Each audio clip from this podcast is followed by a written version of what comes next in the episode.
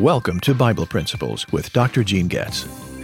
There is no joy so deep and meaningful as to experience God's forgiveness when we've violated His will. In Psalm 51, David confessed his twin sins of adultery and murder.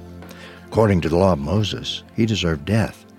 David knew this was true, but he very specifically asked the Lord to forgive him and to restore the joy of his salvation.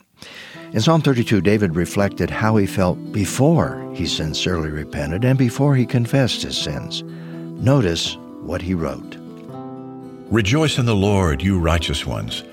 Praise from the upright is beautiful. Praise the Lord with the lyre. Make music to him with a ten stringed harp. Sing a new song to him. Play skillfully on the strings with a joyful shout. Most of us know the result of David's true repentance, which is expressed in the opening verses of this same psalm, Psalm 32. How joyful is the one whose transgression is forgiven, whose sin is covered. How joyful is a person whom the Lord does not charge with iniquity, and in whose spirit is no deceit. Well, perhaps you're living with a guilty conscience, with deep pain in your heart. If so, follow David's example.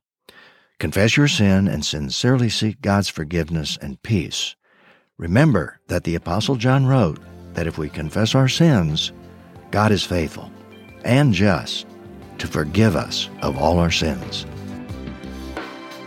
The Bible principle you've heard today comes from the first ever multimedia study Bible.